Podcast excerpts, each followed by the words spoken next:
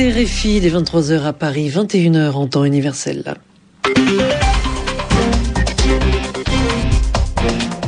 Sylvie Berruet. Bonsoir à tous, c'est l'heure de votre journal en français facile présenté avec Bernard Najotte. Bonsoir Bernard. Bonsoir à tous. À la une de l'actualité, la Syrie, l'armée encercle la ville de Dera et pour et pour protester contre les violences, plus de 230 membres du parti au pouvoir démissionnent. Dans une vidéo diffusée par Al-Qaïda au Maghreb islamique, les quatre otages français enlevés au Niger demandent à Nicolas Sarkozy de retirer les soldats français d'Afghanistan Paris refuse. Football en demi-finale allée de la Ligue des Champions, le FC Barcelone a battu ce soir le Real Madrid 2 buts à 0. Le journal en français facile. En Syrie, l'armée renforce ses positions pour écraser la révolte. Des chars ont été déployés dans les rues de Dera, la ville symbole de la contestation. La situation est très inquiétante. Beaucoup de blessés ne sont pas soignés. Depuis le début des manifestations, les humanitaires estiment euh, qu'à plus de 400 le nombre de morts dans le pays.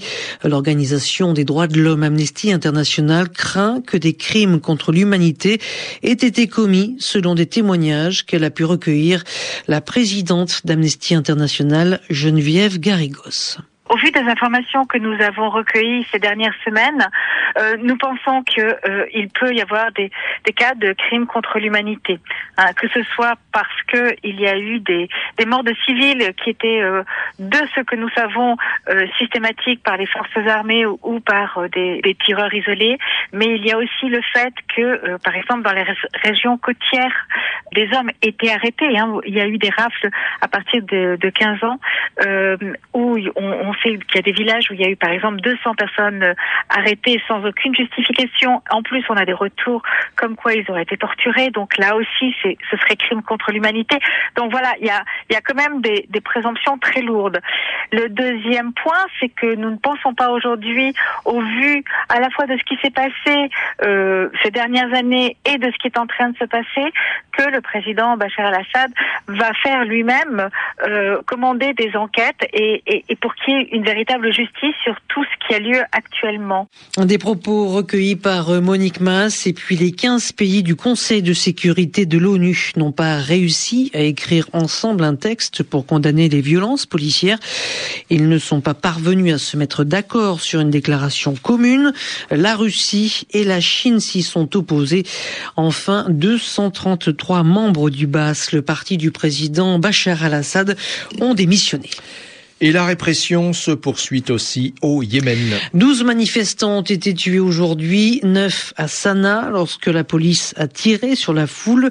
Et dans le sud du pays, à Aden, trois contestataires sont tombés sous les balles des forces de l'ordre. Les manifestants réclament toujours le départ du président Saleh au pouvoir depuis 32 ans. La guerre en Libye, les évacuations par mer de Misrata sont suspendues. Le port de la ville a été bombardé. Et c'était le seul moyen pour les civils de fuir les combats. La Commission européenne chargée de l'aide humanitaire est inquiète. Il n'est plus possible d'envoyer de la nourriture et des médicaments. Il reste environ 1300 réfugiés à Misrata, des Nigériens, des Tchadiens, des Ghanéens et des Soudanais. Un attentat en Algérie. Deux gendarmes ont été tués par l'explosion d'une bombe dans la région de Boumerdes. Cet attentat n'a pas été revendiqué. C'est une vidéo sur laquelle on voit quatre hommes. Les images ont été diffusées par l'organisation terroriste Al-Qaïda au Maghreb islamique. Ce sont les quatre otages français enlevés il y a plus de sept mois au Niger et tous supplient le président français Nicolas Sarkozy de retirer les troupes françaises d'Afghanistan. Nicolas Champeau. La vidéo montre la photo de chaque otage entouré d'hommes en armes. Leur voix défile sur une bande son. Ils donnent la date de l'enregistrement, 11, 12 ou 13 avril. Ce n'est pas toujours la même date selon l'otage. Ils lisent sans doute sous la contrainte la même déclaration sur le retrait des troupes françaises d'Afghanistan.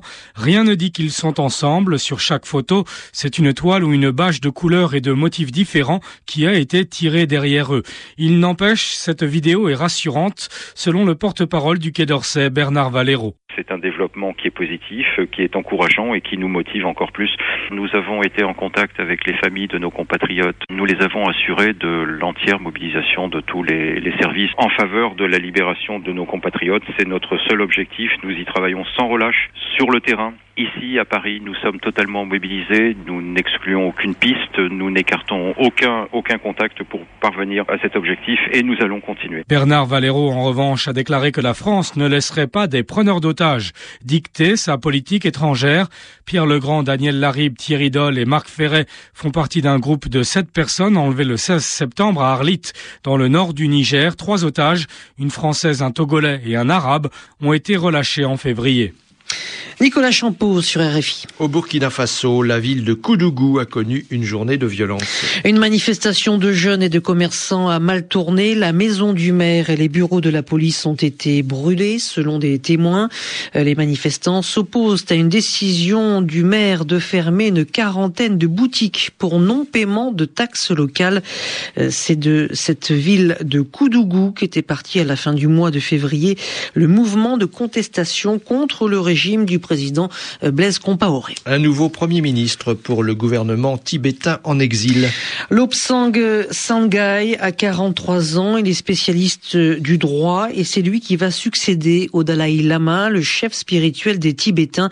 Son gouvernement se mettra au travail dès le mois d'août. Un millier de militaires britanniques étaient mobilisés dans les rues de Londres dès l'aube ce mercredi avant le grand jour. Le grand jour, ce sera vendredi. C'était aujourd'hui la répétition générale de la procession, c'est-à-dire du trajet qui sera prévu lors du mariage du prince William et de Kate Middleton entre l'abbaye de Westminster et le palais de Buckingham. Les préparatifs du mariage ne sont pas terminés. Deux milliards de téléspectateurs devraient suivre la cérémonie ce vendredi. On parle de cinéma, Bernard. Cinéma, oui, à 15 jours de l'ouverture du Festival de Cannes, la Mostra de Venise dévoile son calendrier. Le festival italien aura lieu du 31 août au 10 septembre. 2011, il sera présidé par le cinéaste et producteur américain Darren Aronofsky, réalisateur du Cygne Noir. Et on termine ce journal en français facile par euh, du sport, du football. En demi-finale allée de la Ligue des Champions, le FC Barcelone a battu le Real Madrid 2 à 0. Deux buts marqués par euh, Lionel Messi. Le match retour est prévu le mardi 3 mai prochain. C'est donc la fin de ce journal en français facile. Merci à vous de l'avoir suivi. On vous dit à demain. Merci Bernard Najotte. Au revoir Sylvie. Le rendez-vous de Wall Street. Pierre-Yves Dugas, tout de suite à Wall Street. L'indice Dow Jones arrache ce soir 96 points, revient à 12 691 dans un volume de plus de 960 millions de titres sur le New York Stock Exchange. L'indice du marché Nasdaq s'offre lui 22 points et finit à 2870, son plus haut niveau depuis 10 ans. Wall Street est soulagé. Le comité monétaire de la Réserve fédérale n'a pas modifié la politique monétaire très accommodante de la Banque centrale américaine. Au cours de la première conférence de presse jamais donnée par un patron de la Fed, Ben Bernanke a qualifié de modérée la reprise économique en cours et juge que les anticipations inflationnistes n'augmentent pas. Bernanke a voulu préparer les marchés à un abandon des mesures exceptionnelles en place pour stimuler l'offre de crédit mais il laisse entendre que cet abandon, toutefois, n'est pas imminent. Le dollar, dans ce contexte, a accéléré son repli puisque la Fed ne donne aucune raison de croire qu'elle va suivre rapidement l'exemple de la Banque centrale européenne et relever ses taux directeurs. L'euro remonte ce soir de près d'un pour cent à 1 dollar 47,85 et l'or établit un nouveau record de clôture à 1527 dollars l'once. Sur les marchés d'actions, à noter la hausse du cours d'Amazon, le géant du commerce en ligne rend compte certes d'une baisse de ses profits trimestriels, mais ses actionnaires sont impressionnés par la forte croissance de ses ventes. Ils approuvent les investissements coûteux d'Amazon dans des infrastructures qui vont permettre à la société de vendre encore plus au cours des prochains mois. Le baril de pétrole brut léger coté à New York grimpe ce soir de 0,7% et se rapproche de 113 dollars. Sur les autres marchés de matières premières, le contrat de coton chute de 3,8%, le contrat de café pratiquement stable et le contrat de cacao gagne 2,4%. L'indice Dow Jones, je vous le rappelle, avance de 0,8% ce soir, tout comme l'indice du marché Nasdaq. Merci Pierre-Yves Dugas, vous écoutez Réfi, les 23h passées de 10 minutes à Paris.